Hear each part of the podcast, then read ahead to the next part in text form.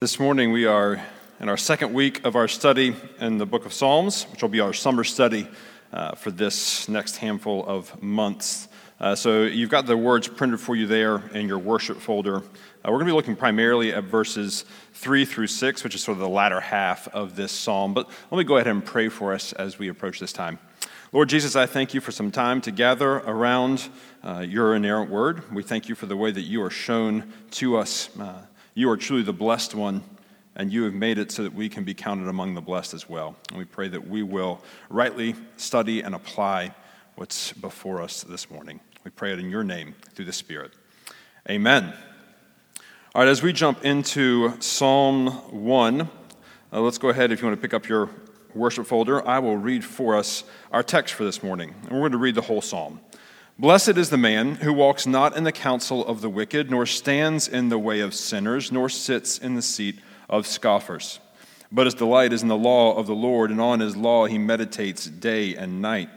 He's like a tree planted by streams of water that yields its fruit in its season, and its leaf does not wither. In all that he does, he prospers.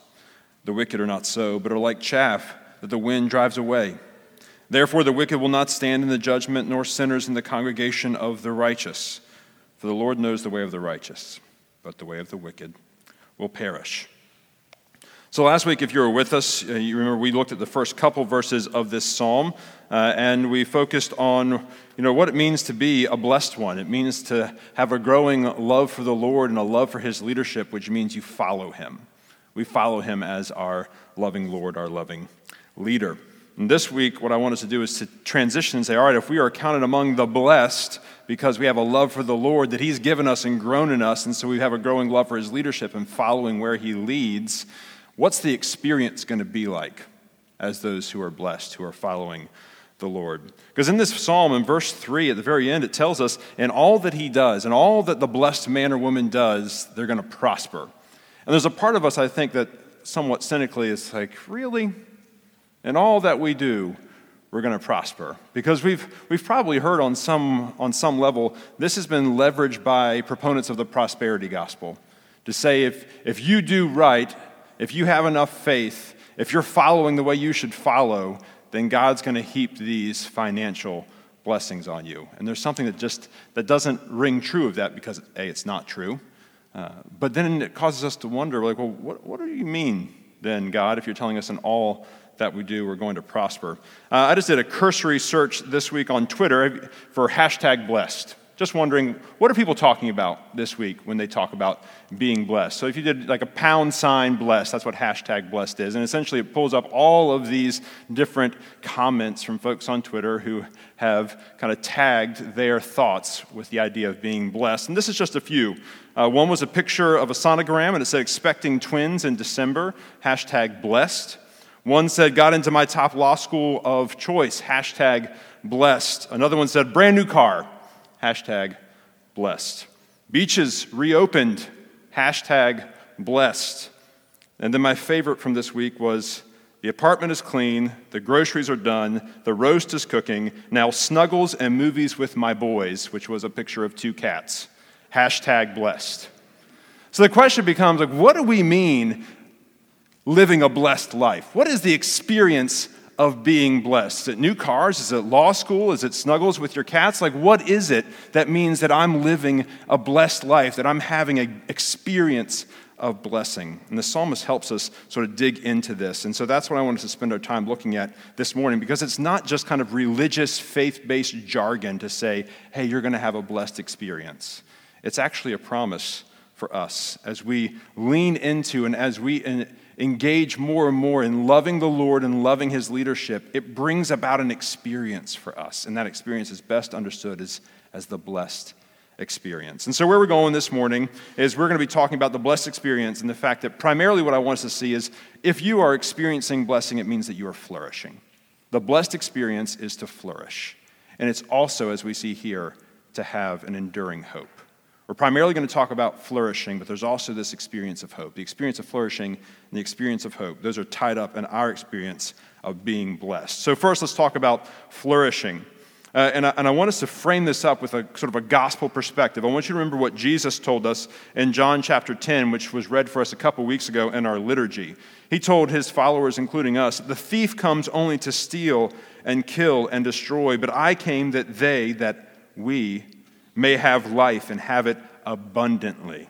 I am the good shepherd. The good shepherd lays down his life for his sheep. And so Jesus intends for us to understand what he accomplished for us is that entrance into a blessed life that starts now and never ends, a blessed experience. And so what we're going to see the psalmist unpacking for us here is the way for us to understand the framework of our blessed experience as those who have received God's affection. And he uses this imagery of a tree. So we're going to spend most of our time this morning just unpacking the imagery of the tree that the psalmist used. He shows us that we're a planted tree that's planted by streams of water, and also we're going to bear fruit. We're going to yield fruit in its season. But on top of that, we're going to be a tree that does not wither, and in all that we do will prosper. So we want to look at this imagery because this is the imagery that the psalmist used. He uses to unpack our experience. So first, let's talk about being a planted tree. So what does it mean that you're a planted tree? A, the psalmist could have said, you're like a tree. But he actually says intentionally, you're like a planted tree. What's the difference between a tree that just happens to be and a planted tree? My boys have found a lot of unplanted trees in our yard because we have pine trees, probably like you do, that drop their seeds, and every now and then, because I'm not great at keeping up my yard, those trees take root, and we start having an unplanted tree that has to be uprooted. What's different between that and Hillary and I have been talking about planting a magnolia tree, which we actually want in our yard in a specific place. A planted tree is there by intentionality. A planted tree exists where it is because someone put it there on purpose. So what does it mean for you and me to understand that the blessed experience is the experience of knowing that you were planted? It means that you are exactly where God wants you and where he intends for you to flourish and where he will equip you to flourish. You are exactly where you're supposed to be. Now, your experience where you are exactly supposed to be may not feel like flourishing, and we'll talk about that in just a minute, but we should never assume that God would plant us someplace that we can't flourish. He has put us where we are with every intention that we would flourish. And so as such, that means right here, right now, God's planted you here, which means in this city, it means in this year, this election year, it means as a part of this church family, it means with the children that God has given you and the parents that he's given you and the friendships that he's given you and the job that he's given you. All of these are contexts in which God has placed you. And it's a context in which you can flourish. And there's a confidence that comes for us. Like part of the blessed experience is the confidence of knowing that where God has me is where I can flourish. And that's why the experience of blessing, the experience of that flourishing is tied inseparably to us meditating on the law day and night, seeing how God would call us and grow us to flourish. So that's the first idea, that we are a planted tree, which means right now, if something is keeping me from flourishing, it's not because I'm not in the right place at the right time. Where I am right now is not the issue. How I'm engaging in the moment may very well be the issue. And odds are, if you feel like you're not flourishing in one of a host of areas of life, odds are it's because there's a sin issue that's going on there. A discontent, an anger, a frustration, an apathy, could be any number of things. Sin calls us to be discontent and assume that what prevents us from flourishing is where God has placed us. But the psalmist is helping us understand, no, that's not the issue.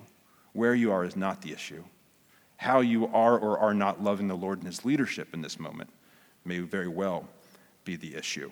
Now, we're a planted tree, which means we are where God has put us, which means we can have confidence. And we're a planted tree by streams of water.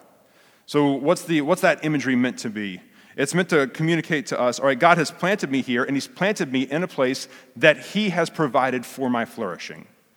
He's put me beside streams of water. Why? Because the roots of my tree are going to soak up that water. I'm going to be nourished. I'm going to flourish because God's put me in a context with whatever resources I need so that I can flourish, so that I can yield fruit, as we'll talk about in just a minute. But that means everything that you and I need, we have right now. And I want us to take a step further and say, all right, well, what is the water? What is the streams of water that God has provided so that no matter the context, I can flourish? And the psalmist gives us that as well. It's the Word and the Spirit. The streams of water are what nourishes us, and what nourishes us is what we delight in. The law of the Lord and His leadership, the leading of the Spirit through the Word, that's what causes us to flourish. Which means what God shares with us, how He shapes us, how He grows us, how He nourishes us in the Word and through the Spirit is what equips you and I to be able to flourish no matter the context. Which is why in our driest spells, when we feel the most listless, when we feel the most that our context is preventing us from flourishing, that we need something outside of us to change if we are going to grow, it's more than likely because we're actually not drawing from the nourishment that God has provided for us. This is not a message that I want you to take away and be like, hey, if you read your Bible, you will prosper. That is not the takeaway. But what is the means by which God has been growing and nourishing His people for all generations? It's through their meditation on what He's revealed and their leaning into His leadership through the Spirit. That's the means by which He grows us. So this is not meant to communicate, hey, I can leverage God by doing the FPO Bible reading plan. Does not work like that. But being in God's Word, being nurtured by the Spirit, it will cause us to flourish because it's how God grows us and how He shapes us. And so for you and for me, as we think about what that means for us, that means that there's good news for you and me, that the fact that God has given us the Word and the Spirit, it means that He actually wants a living relationship with us. You and I live in this moment, right here and right now, with a living relationship with Him, where He's spoken to us and where He's ministering to us and where He's caring for us and where He's calling us to lean into Him and to rest and to speak back to Him. It's a real relationship, and that relationship is a context, or it shapes our understanding of our context. And we see that we're actually much more like Adam and Eve than maybe we realized, in a good way, because of the Spirit. We get to walk with our Father in the garden. We get to have a relationship that buoys us and encourages us and shapes us in loving ways. And I would encourage you, if there are areas in your life where you feel like you're struggling to flourish and you wonder why, what should I do? Maybe it's in your marriage. Maybe it's in your relationship with your kids. Maybe it's in your relationship with your adult children, or maybe it's in relationship with your aging parents, or maybe it's a friendship that you have, or maybe it's you're wrestling with singleness, or maybe you're looking around at your neighbors and your lack of flourishing in your relationship with your neighbors, and you wonder, like, what should I do? Like, how can I foster flourishing? How can I see myself more engaged in all these different areas of my life? And God draws us into those things through His leadership, through the Word and the Spirit. And so I would encourage you, have you asked God to show you what you need to do? Have you asked Him to nudge you and to push you uncomfortably towards what He wants you to be engaged in?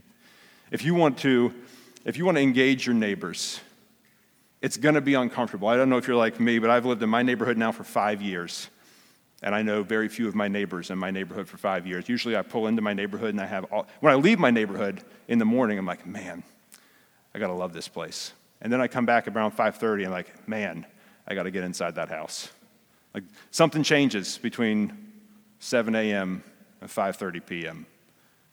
And so at this point for me, I think, how awkward would it be for me to go out and engage in conversation with the lesbian couple with their 2 children that live diagonally across the street from me, since I've let 5 years go without anything more than cursory conversation and a wave? Or for my black neighbors who live 3 doors down, or my barely English-speaking Korean neighbors who live 2 doors down. I've let time go by. The Spirit's going to have to actually do an uncomfortable work in me for me to actually flourish in my neighborhood. And maybe you're in that same place. And so sometimes we just don't want to flourish in those places because it would be uncomfortable. And yet we have to ask that the Word and the Spirit would cause us and push us to do what's uncomfortable, but was actually going to shape us and cause us to flourish. Now, that's streams of water. So God's planted us where we are. He's given us what we need so that we can be nourished and so that we can flourish. And then He also says that we're going to yield fruit in its season. So the blessed experience is knowing that God has you where He wants you. He's provided everything you need to flourish in this moment. And He has every expectation of you and me that we are going to bear fruit, that we are going to yield fruit. God intends for His kids to be fruitful. And a question might be, well, how can I know that I'm flourishing in that biblical sense? How can I know that I'm actually living a blessed life? And if we think about it, our culture has told us a lot about prosperity and about flourishing. And our culture is not unique in this. This has been pretty much every culture, from the one that Adam and Eve created after the fall, says that if you're prospering, it means that you're getting, you're receiving. That prosperity has to do with what you get.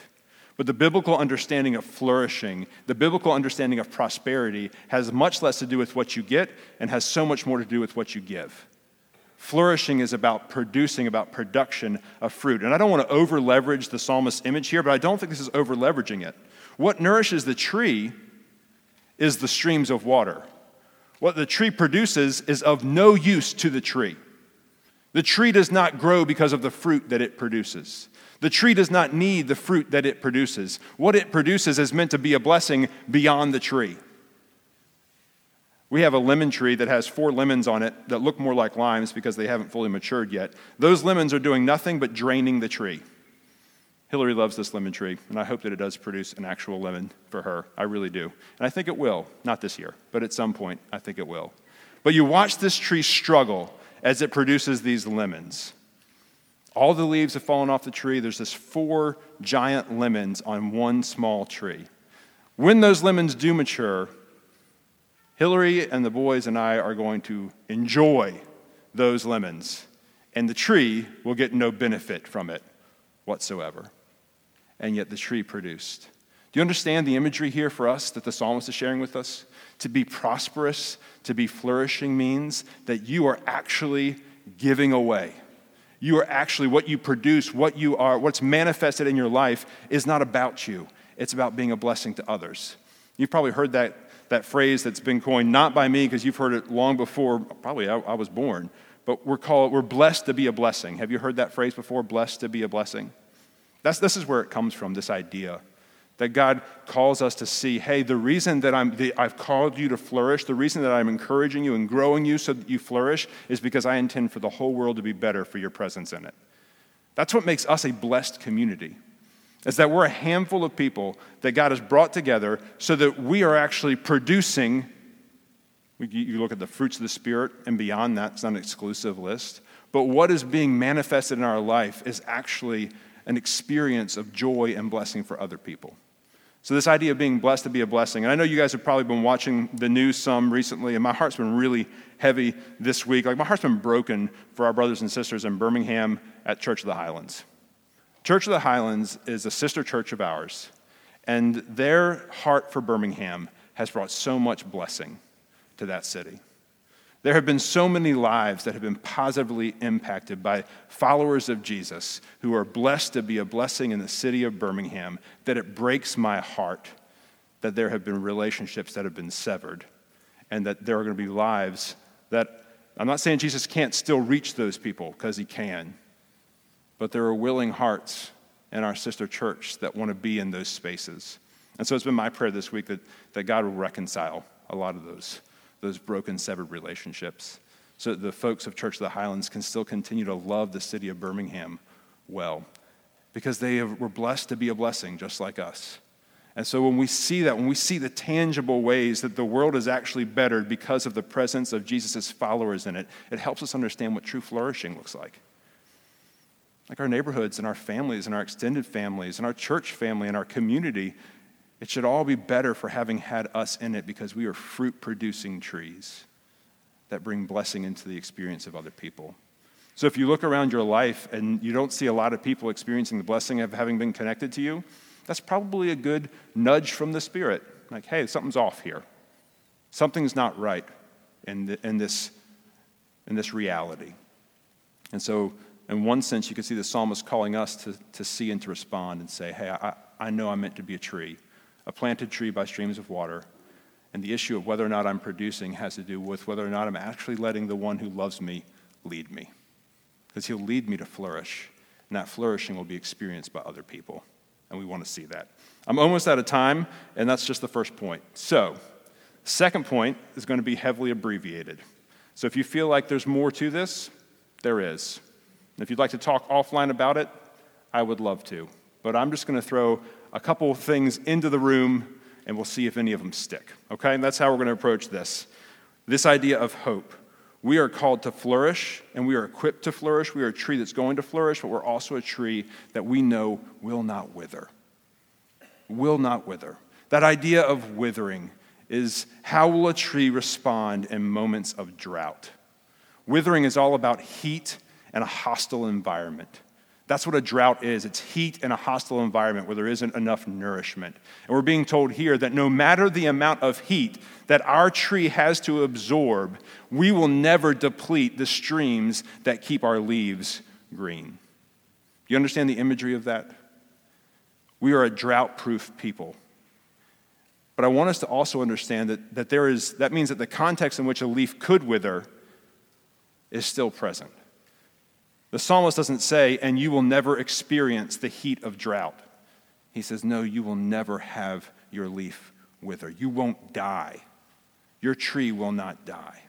And just a couple comments on this. I want us to acknowledge that you and I know what drought feels like, and to follow Jesus and to talk about flourishing is not to deny droughts. There are times when we wonder, how is my leaf not going to wither?